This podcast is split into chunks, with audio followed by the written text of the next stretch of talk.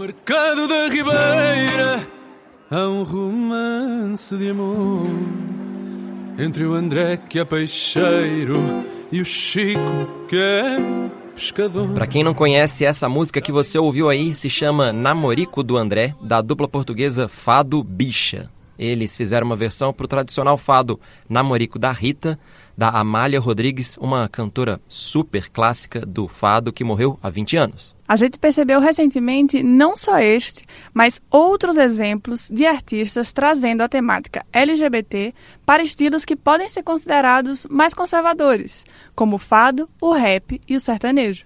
E é por isso que nessa semana o João ouviu artistas que querem trazer mais diversidade para esses estilos. A gente vai explicar como esses projetos surgiram e se eles ainda lidam com preconceito eu sou o Braulio Lorentz. Eu sou a Gabi Sarmento e esse é o G1 Ouviu, o podcast de música do G1. Que a mãe do André quando calha ao ver que o Chico se abeira. Desgraçado, por daca aquela paia faz tremer. E o primeiro exemplo de hoje é o Fado Bicha, um projeto que surgiu em Portugal em 2016. Lila, fadista, decidiu aprender a cantar, entrou em uma escola de fado e viu que os professores e as aulas eram tradicionais demais. Rapidamente percebi que, entendi que para eu cantar nos moldes tradicionais eu ia deixar uma parte de mim fora. Eu não estava, não estava disposto a isso. Então comecei a pensar o que é que, o que, é que eu poderia criar, que lugar é que eu poderia criar para, para poder experimentar. Portanto, no fundo, no início era muito, era muito uma coisa de exploração e de experimentação pessoal. Ela começou a cantar em um bar em Portugal, inclusive de um brasileiro, e foi aí que ela conheceu um cara chamado João Caçador. Para o João, no fado tradicional, os personagens são muito bem definidos fica sempre bem determinado o que cada homem pode fazer e o que a mulher pode fazer na hora de cantar ou dançar o fado. E toda essa normatividade deixa de fora uma, uma existência poética uh, que não inclui narrativas e histórias de amor diferentes, que seja entre um homem e uma mulher, e de identidades. E, e, isso incomodava porque eu, enquanto pessoa homossexual, por exemplo, não podia cantar uma história de amor entre dois homens, ou não podia cantar simplesmente uma história de amor e dirigir-me a outro homem. Tinha que me adaptar e cantar em relação a uma mulher que aquilo não era, não era a minha história, eu não estava a contar a minha história. E no fado, um, uma premissa, ou das mais importantes, é o fato de contar uma história e contar também uma existência pessoal e uma, uma forma de exorcizar o mal, não é? E é assim que o fado começa, nas origens, num lado mais marginal, das prostitutas, das trabalhadoras do sexo, dos marginais, dos, dos criminosos também, não é? Dos marinheiros. E o fado nasceu, nasceu daí. É quase como um voltar às origens do fado, uh, sem pedir licença e sem fazer concessões. É bom a gente lembrar que o fado é um gênero muito tradicional português, que fala sobre temas como amor, saudade, também sobre a paixão por Portugal, e é muito comum sempre um fadista cantando e o acompanhamento na guitarra. É isso que acontece no Fado Bicha também. E o estilo foi até levado à categoria de Patrimônio Cultural Imaterial da Humanidade pela Unesco em 2011. Pois é, e diferentemente do que a gente está acostumado aqui no Brasil, quando você quer renovar uma bossa nova aqui, por exemplo, ou um samba, você vai lá, dá uma mudada no arranjo, mas não muda tanto a letra. Verdade. Já em Portugal, com o fado, o que precisa ser mais conservado é a melodia. No caso da letra, é mais aceitável mudar a letra. Foi isso que aconteceu em Namorico do André. O fado original é da Amália Rodrigues, como a gente já falou, que é uma cantora super importante do estilo. Eles conseguiram autorização, mas nem sempre é tão fácil. Neste caso nem são os autores, porque já grande parte deles já faleceram, não é, Dos, dessas melodias dos fados, mas são os herdeiros que não querem ver o património dos familiares deles associados, aquilo como eu dizia, às nossas identidades sujas que vão manchar um, esse património. Uh, e aí é muito revelador ainda da homofobia, não é? E, do, e das barreiras que, que, podemos uh, ter que se fosse uma música, ou que os outros fadistas uh, mais normativos nunca sentiram nem sequer pensaram que pudesse ser possível recusarem-se só pelo teor das letras. A dupla Fado Bicha disse pra gente também que eles lidam com outras questões, como a falta de espaço na mídia em Portugal, mesmo depois de dois anos e meio de projeto. Eu acho que o grande desafio que nós um, enfrentamos é o facto de o mainstream e o, o, business, o establishment, digamos, da música em Portugal nos ser barrado. É muito difícil para nós, uh, por exemplo, nós nunca fomos à rádio em Portugal, nunca fomos convidados para ir à rádio em Portugal. Nunca fomos à televisão uma vez, quase no início do projeto, porque conhecíamos uma pessoa que conseguiu que nós fôssemos lá à televisão. Somos uma banda recente, mas já fizemos mais de 150 concertos, quase 200 concertos em dois anos e meio.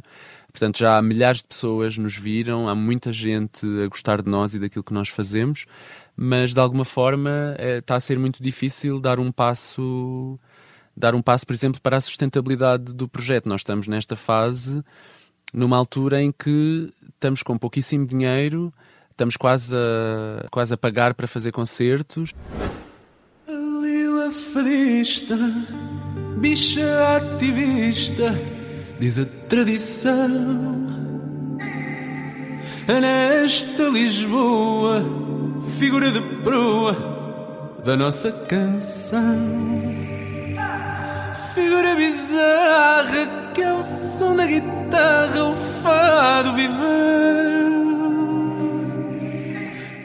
Mas agora, por favor, vamos mudar de estilo? Pode ser? Vamos. A gente vai do fado pro rap.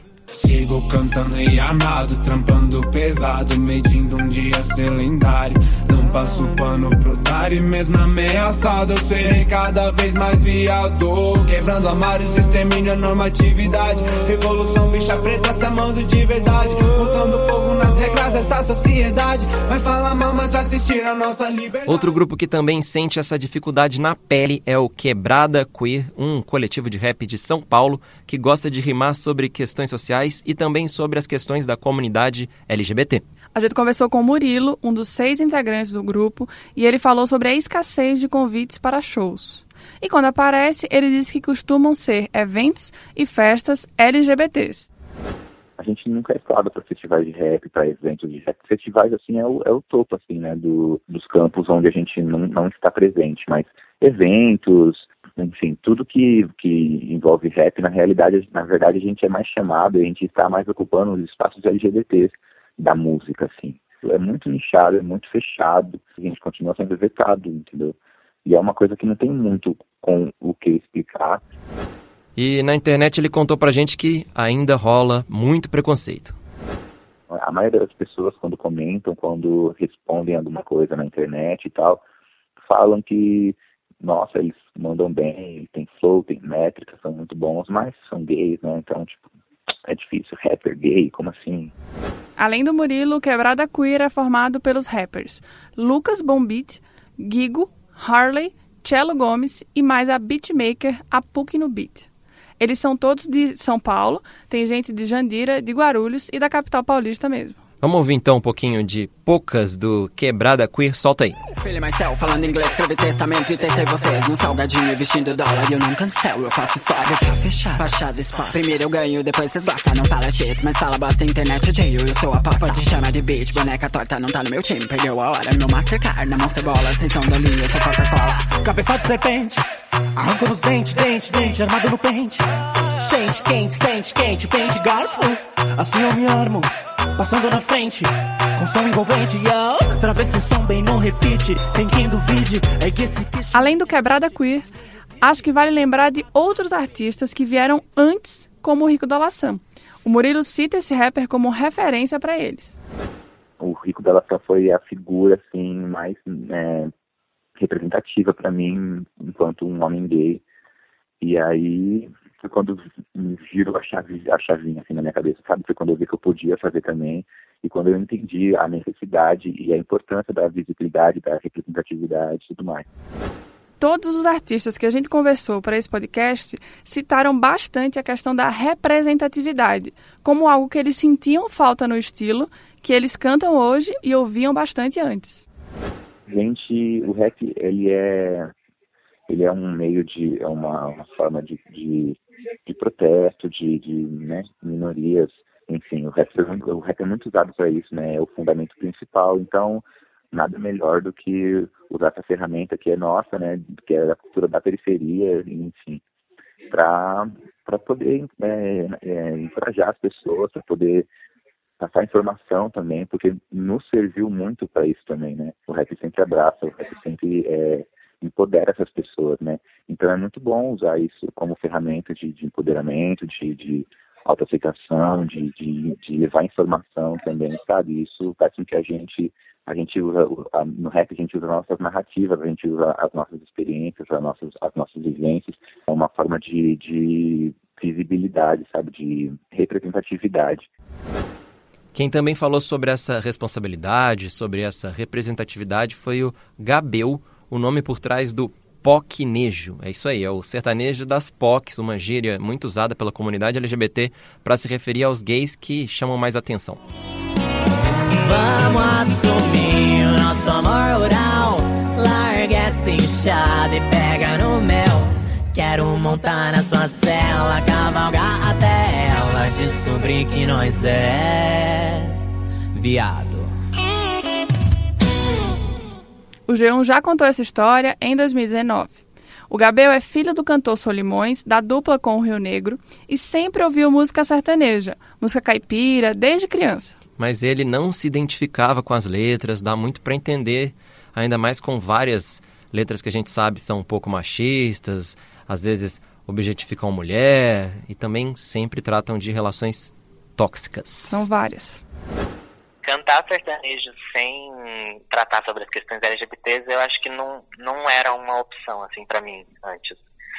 Porque, justamente por isso, assim, de não existir uma representatividade muito grande no, no universo do sertanejo, é, eu queria tratar sobre essas questões dentro das minhas letras para que as pessoas se sentissem representadas também. Porque eu, por exemplo, cresci ouvindo sertanejo, mas eu nunca me enxerguei, na maioria das letras, sabe? E dentro do sertanejo eu nunca vi ninguém fazer isso, algo do tipo, sabe? E aí eu comecei a pensar por que não ter um gay assumido no sertanejo? Não só um gay assumido, mas um gay afeminado, um gay que fale sobre essas coisas de fato, sem, sem medo e sem. É, enfim, tentando mascarar, sabe? Tentando fingir algo que, que não é, enfim. Faz sentido mesmo o que ele está falando. Eu não lembro de outro caso assim como o dele. Eu vou lembrar que a coisa mais parecida com o Pocnejo é talvez a dupla Rosa e Rosinha. Você é muito nova, não lembra, Gabi, eu acho. Fez algum sucesso em programas de auditório nos anos 90, mas era muito caricato. A dupla se vestia de rosa, soltava uns berros bem agudos ali no meio da música. E os dois cantavam músicas de duplo sentido e também paródias. Vamos ouvir um pouquinho. Lá na fazenda onde eu me criei,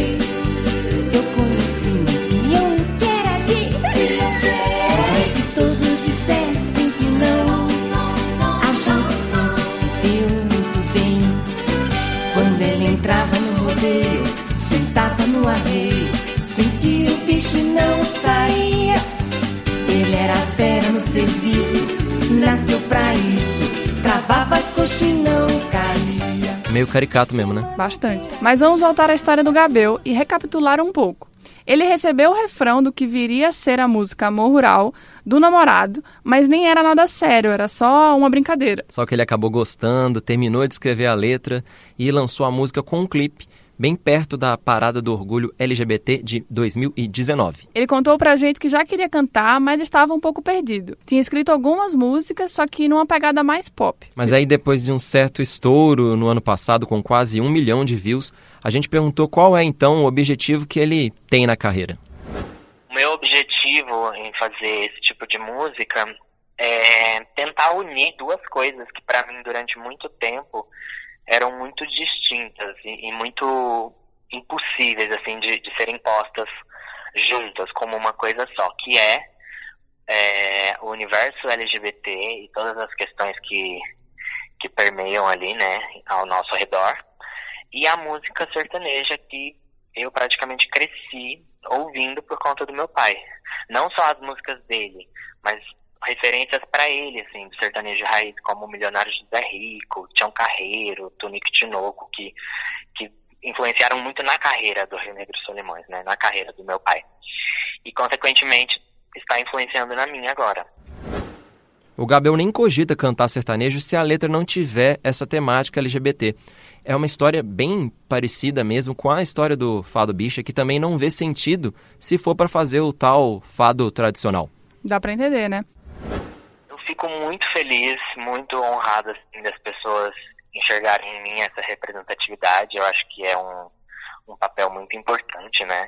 É, eu fico feliz porque eu mesmo nunca tive alguém assim dentro do universo sertanejo que eu pudesse me espelhar dessa forma, né? Porque, claro que eu me espelho, assim, em vários aspectos no meu pai, por exemplo, mas quando se trata de sexualidade, de questões de gênero, né, a gente não tem esses assuntos abordados dentro do, da música sertaneja, então fica meio assim, tipo, é uma música feita pra gente? A gente cabe ali nesse universo?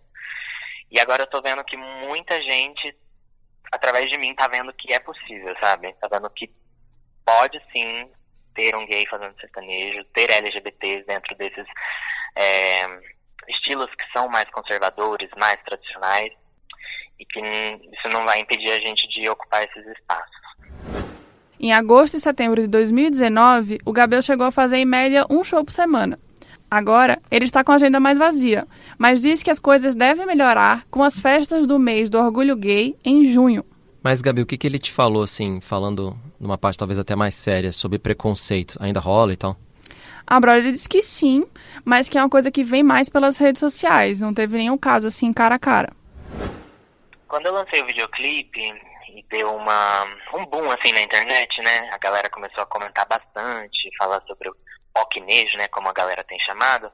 Eu vi bastante comentário, assim, preconceituoso, falando da minha sexualidade, falando, enfim, dessa minha proposta enquanto artista. É, mas são coisas assim que foram mais online, sabe? Mais na, na internet. Eu não sofri muitas coisas diretas assim ainda. Então foram coisas que me afetaram muito, muito pouco assim. No começo eu até ficava triste, lia um comentário ruim, ficava meio acuado assim, pensando, ai, será que eu devo continuar? Mas é um processo, assim, também, porque de uma forma ou de outra a gente vai receber críticas, a gente vai enfrentar essas barreiras e a gente não pode deixar isso abalar e não pode desistir. Quem foi que inventou que eu preciso de homem? Me chamando de fraco e me fazendo rir. Fofoca pimentada aumenta teu desejo de ter em sua mesa alguém pra consumir. Sugar Daddy, pra que se eu tenho meu dinheiro? Eu não quero salário em troca do meu beijo. Pode ser milionário ou até José Rico. Eu não vou cair na lábia de um herdeiro. Sugar Daddy, pra que se eu tenho meu dinheiro? Mas antes de a gente dar tchau, acho que vale dizer que a ideia do programa hoje era falar de quem está tentando trazer diversidade. Diversidade para o rap, para o fado, para o sertanejo, que são gêneros que talvez precisem sim de outras vozes, de mais artistas e letras que tenham a ver com a comunidade LGBT. E não é o mesmo caso da música pop, né? Não mesmo. A gente está muito mais acostumado a ver no pop mais letras, modas e artistas que têm tudo a ver com a comunidade LGBT. Mas seja no pop ou em qualquer outro estilo, o que a gente quer é que cada vez mais pessoas se sintam representadas. Acho que você resumiu muito bem. E ao som do Fado Bicha, a gente se despede. Até o próximo G1 Ouviu. Segue a gente no Spotify, na Apple Podcasts, no Google Podcasts, no Castbox ou no Geo mesmo. Até mais. Tchau. Nem menos nem mais, direitos iguais. São muitas as cores desta minoria. Em cada esquina, amigas, novas e antigas. Mil bichas em euforia. Política na rua, a minha voz e a tua. Em exaltação e barulho.